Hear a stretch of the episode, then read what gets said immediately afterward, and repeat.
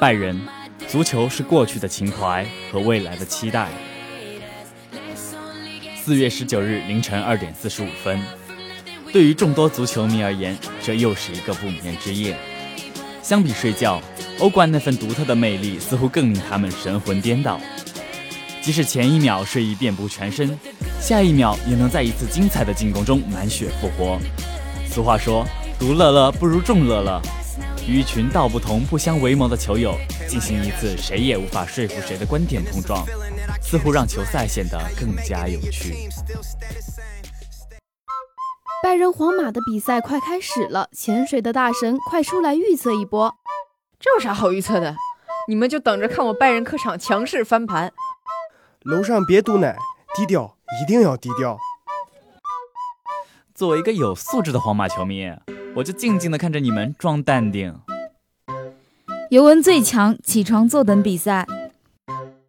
不得不佩服一下楼上的那位同学，现在距离尤文的比赛还有二十四小时五分零六秒，你这么早就开始等，真是尤文的死忠粉啊！佩服佩服，希望你能撑到比赛开始吧，祝福！一同祝福四楼那位同学，顺便问一下楼主，看他们比赛喝哪种啤酒比较好？我觉得今天拜仁能踢进四个球，皇马进球的个数应该是拜仁的二分之三。二分之三，楼上的兄弟凭什么觉得皇马能进六颗？哦，原来这道数学题的答案是六啊！难怪之前的结果一直算错。谢谢楼主。当然，以上的内容也许只是大家赛前期待球赛的一种比较独特的表达。但现在说预测已经太晚，一切都已尘埃落定。这场精彩丝毫不逊于欧冠的决赛对抗，最终以拜仁三比六不敌皇马，遗憾离场告终。但回顾拜仁与皇马的两场较量，总觉得有些意犹未尽。两队四分之一决赛首回合的较量并没有太多铺垫，一开始的进攻就直击对方要害。第十八分钟，皇马险些破开拜仁大门。克罗斯右路斜传，本泽马找准时机头球攻门，但被门神诺伊尔用指尖托了一下，击中横梁弹回。紧接着，拜仁依托强大的攻势，接连获得角球机会。第二十五分钟，罗本开出角球，比达尔冲顶破门，拜仁一比零取得领先。面对落后的局面，皇马马上就做出了回应。下半场开始仅九十五秒，C 罗就接到卡瓦哈尔的传球，班凌空扫射打进远角，扳平比分。之后，两队的比赛陷入焦灼，直到比赛的第七十七分钟，皇马率先打开局面，送出斜传，C 罗抢点射门打入关键一球，帮助球队二比一拿下了首回合的胜利。有人说，拜仁首回合之所以遗憾败北，是因为运气相对差了一些。莱万作为拜仁首席射手，因肩伤无奈缺席，拜仁的主教练安切洛蒂只好安排穆勒顶在中锋位置。莱万素有皇马克星之称，在加盟拜仁后，主罚点球更是他的一大神技，因此他的缺阵在很大程度上影响了拜仁整体的进攻效率，主罚点球的命中率也有所下降。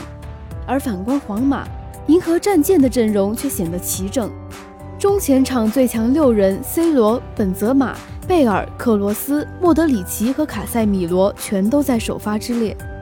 或许运气在首回合确实不在拜仁这边，但作为德甲班霸，拜仁从不期望靠运气赢得比赛。他们渴望在次回合用实力还一场酣畅淋漓的逆转，捍卫在欧冠的地位。可是，一切都没有朝着拜仁希望的方向发展。拜仁与皇马的四回合较量，与其说是一场球赛，不如说更像一场戏剧。点球、红牌、乌龙、加时、帽子戏法，就像这部戏剧的各个部分轮番上演，精彩程度无与伦比。面对生死一战，拜仁的两员大将胡梅尔斯和莱万及时复出，顶替了马丁内斯和穆勒，一场大战一触即发。双方上半场的较量可以说是体能的比拼。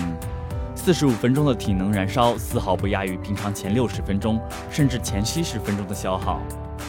拜仁虽然做客伯纳乌，但比赛一开始他们就反客为主，进攻节奏逐渐加快。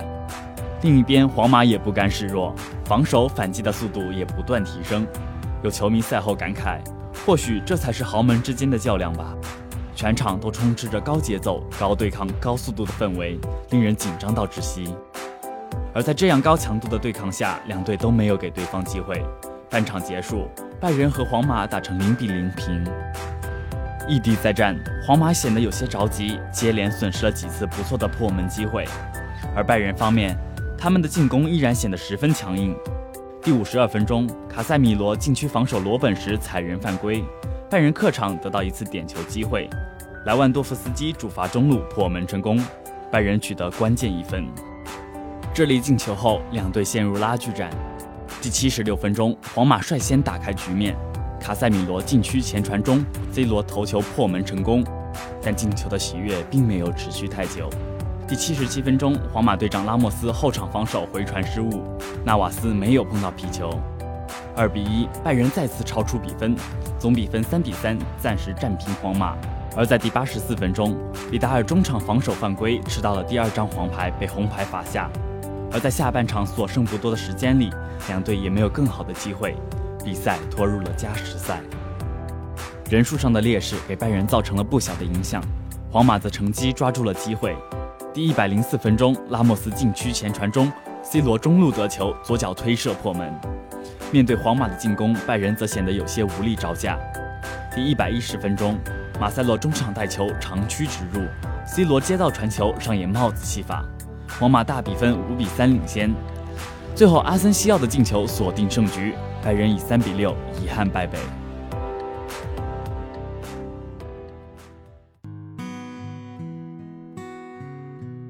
这场比赛结束后，也许你对 C 罗打入欧冠百球赞赏不已，也许你会质疑裁判，吐槽他们能力不足。但无论加时赛中皇马的两粒进球是否有越位的嫌疑。无论裁判组的判罚是否足以令人信服，这个结果都已经无法改变皇马晋级四强。而对于拜仁来说，这一次离开欧冠的赛场，更像是在告别一个年少不羁的时代，亦或是一场承载无数人青春的闭幕式。本场比赛，拜仁首发队员的平均年龄超过了三十岁，在足球这个以年轻为实力资本的战场，这样的情况实属少见。的确，罗本、里贝里这样的拜仁功勋年事已高，拉姆和阿隆索也到了运动生涯的最后一个赛季。今年的欧冠对于这群拜仁球员来说，可能是最后一次以主力身份征战的机会。他们渴望用一次冠军给流逝的青春岁月一个最好的结局。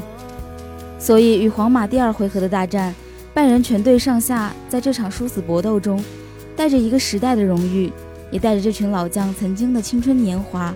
竭尽全力奋战到底。虽然这个时代的拜仁不像巴塞、皇马那样荣誉满身，但是球员多年的坚守、对足球的热情和付出同样令人敬佩。虽然拜仁成长的经历并不十全十美，但是有赢有输的拜仁，经历巅峰低谷洗礼的拜仁，却有着一份独特的真实感。有球迷觉得和以前相比，三十三岁的罗本依旧犀利，三十四岁的拉姆依旧稳健，同样三十四岁的里贝里仍旧灵性。但不得不承认的是，拉姆在右路飞奔的身影已经进入了倒计时，里贝里在中场出色的脚下技术也即将成为过去。足球的战场永远是残酷的，足球世界终究不是童话，所有人都会有告别的那天，而足球也绝不仅仅是对过去的一种情怀。更多是对未来的一种期待。今年夏天，拜仁即将开启重建之路，期待他能给自己、给球迷一个用梦想和激情编织的未来。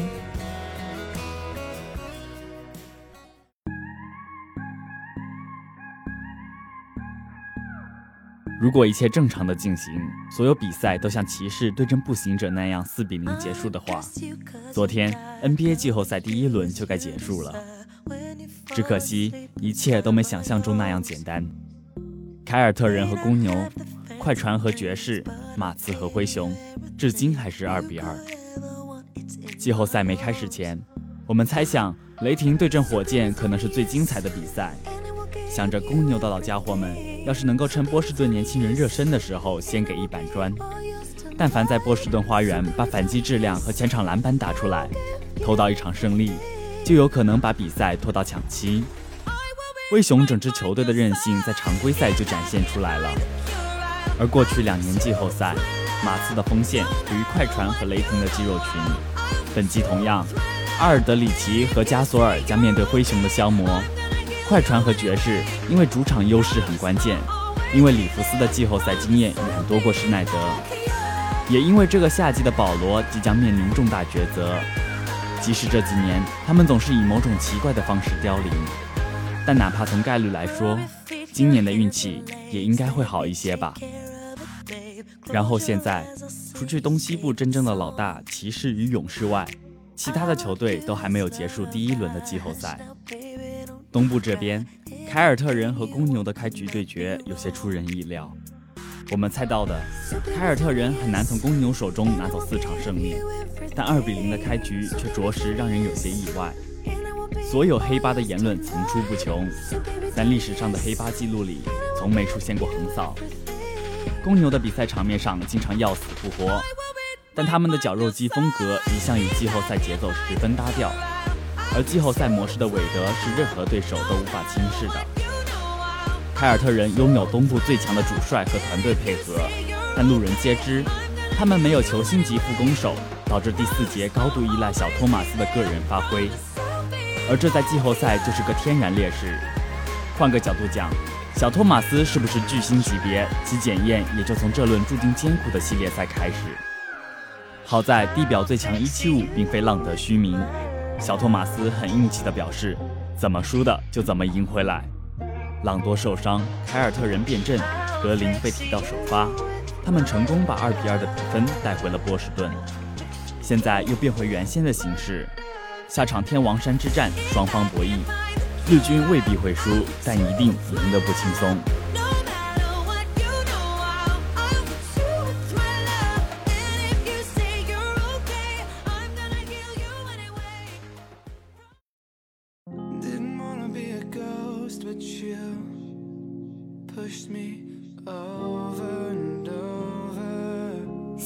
受关注的比赛，两大 MVP 候选人的对决。三比一的比分或许显得有些平淡了，但事实是，无论威少拿到多么爆炸豪华的数据，雷霆都很难赢球。俄克拉荷马城雷霆相信拉塞尔·威斯布鲁克，在本赛季的大多数时候，他们的信任都收到了回报。威少获得三双的比赛胜率明显高于其他场次。他拼尽了全力，用尽一切方法扛着这支带着满满防守天赋的球队前行。这个注定将被载入史册的赛季，一如人们所期待的那样，以一种可能是最独一无二而又最极端的方式被实现了。然而，信任并不总是能够带来好的结果，一如第二场的交锋，威少五十一分大三双，令人胆寒的冷酷无情，以及无可匹敌的顽固。他本有机会赢下比赛，却最终以一百一十一比一百一十五吞下一场失利，就好像是他一整个赛季经历的那样，包含了他的拥护者们用于吹捧他的一切，以及他的诋毁者们用于重伤他的一切。最后五分钟，雷霆全队出手十四次，威少一人就占了其中十次，仅仅两次命中。问题并不仅仅在于他几乎出手了全队所有投篮，更大的问题是他看起来在那个关头完全丧失了大局观。人们说篮球因为它是一项团队运动，人们讽刺威少也因为团队篮球。威少是雷霆的双刃剑，要么杀敌，要么自伤。更悲观的是，纵然威少倾尽一切，也未能带来胜利，而这已经是他个人所能做到的一切。八十二场比赛都是这样过来，你不能指望在这一至两场里做出改变。但如果雷霆止步首轮，希望威少在获得了足够的个人荣誉后，能够不再坚持场上只有篮球是我的朋友，然后更成熟，成为一个真正的领袖。灰熊和马刺出人意料地打到了二比二，但第四场但第四场堪称迄今为止最精彩的一场季后赛。前三场比赛并没有什么大的悬念，没有季后赛的那种紧张刺激，也没有最后时刻巨星对标的精彩场景。但这场比赛一下子全都有了。常规时间结束前的伦纳德的中投，康利的抛投，加时结束前伦纳德的三分，以及小加索尔的抛投绝杀，这才是这个系列赛真正的模样。最后时刻。马刺多少年来贯彻的团队篮球被打破了，伦纳德扛着球队在前进着，成为进攻端与防守端的绝对领袖。从 GDP 成立以来，马刺的团队篮球雷打不动。波波维奇长年以来推崇的“谁上三十分我就换他下来”，本赛季已经被无数次动摇。而这场比赛，波波维奇早已默许了伦纳德自己掌控比赛，怎样都行。马刺和灰熊都是经典的团队打法，灰熊不曾拥有过绝对的巨星，而马刺是贯彻着团队至上的战术。两支长久以来典型的团队篮球打法的球队，不约而同地拥有了巨星。常规时间内，伦纳德的三十五加八加六，康利的三十加七加七，末节伦纳德十六分，康利的十一分。他们俩在这场比赛较上了劲。而伦纳德没有抓住那个终结比赛的机会。加时赛如果没有最后的七点二秒，这将是伦纳德职业生涯中排得上号的个人表演。但小加索尔在哥哥面前上演了绝杀，将比分扳回。不怀疑马刺会晋级，但想踏着灰熊的尸体晋级，无论对手是谁，都会脱下一层皮。最后一个也是最悲情的一队——洛杉矶快船。这个球队有着难以用常理去解释的坏运气，无论常规赛多么顺风顺水，季后赛一定会有不好的事情发生。就像我们常调侃保罗摸不到西决地板一样，伤病曾在过去几年内数次粉碎了快船的季后赛之旅，包括在去年首轮中，保罗和格里芬的受伤使得开拓者轻松晋级。格里芬的伤势出现在第四场比赛里。上半场还剩四分钟时，他抢断了海沃德，自己推进并过掉罗德尼·胡德，完成上篮。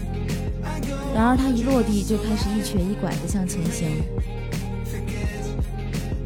赛后的伤情报告写的是 X 光结果呈阴性，无结构性损伤。但事实就是格里芬赛季报销了，这支快船再次变成了克里斯·保罗一个人的球队。你可能对快船这支球队失望透顶了，但克里斯保罗在努力地创造惊喜。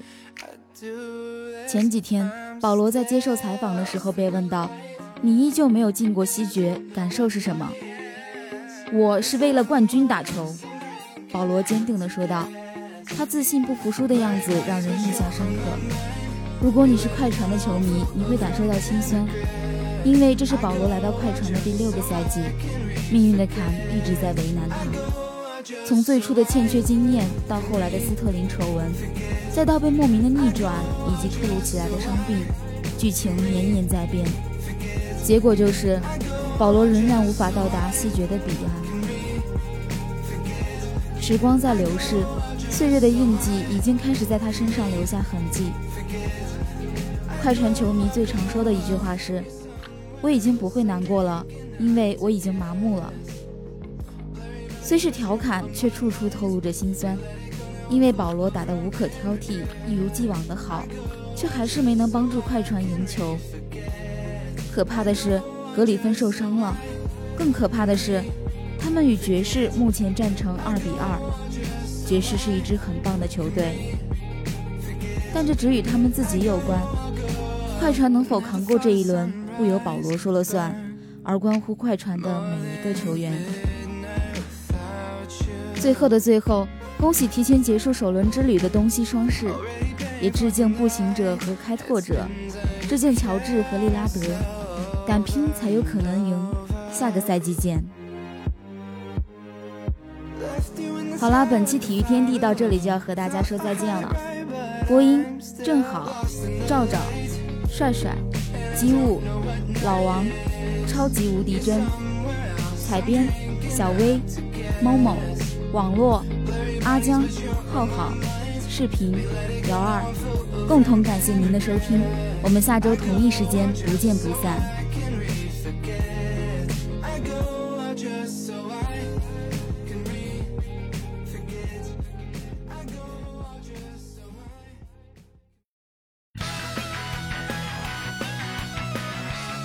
下面为您带来的是本周赛事预告。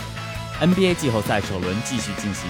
东部方面，北京时间四月二十七日早上六点，奇才将和老鹰展开第五场的较量；而在八点三十分，凯尔特人也将在主场对阵公牛。西部方面，本周五灰熊将迎来和马刺的第六轮比拼，双方会有怎样的表现，敬请期待。再来看足球方面，四月二十七日凌晨二点四十五分。德国杯半决赛，拜仁慕尼黑将在主场迎战多特蒙德。与此同时，英超第二十八轮比赛也将开始，阿森纳坐镇主场迎战莱斯特城。而在本周六的二十二点十五分，西甲第三十五轮，皇家马德里将在主场展开与瓦伦西亚的较量。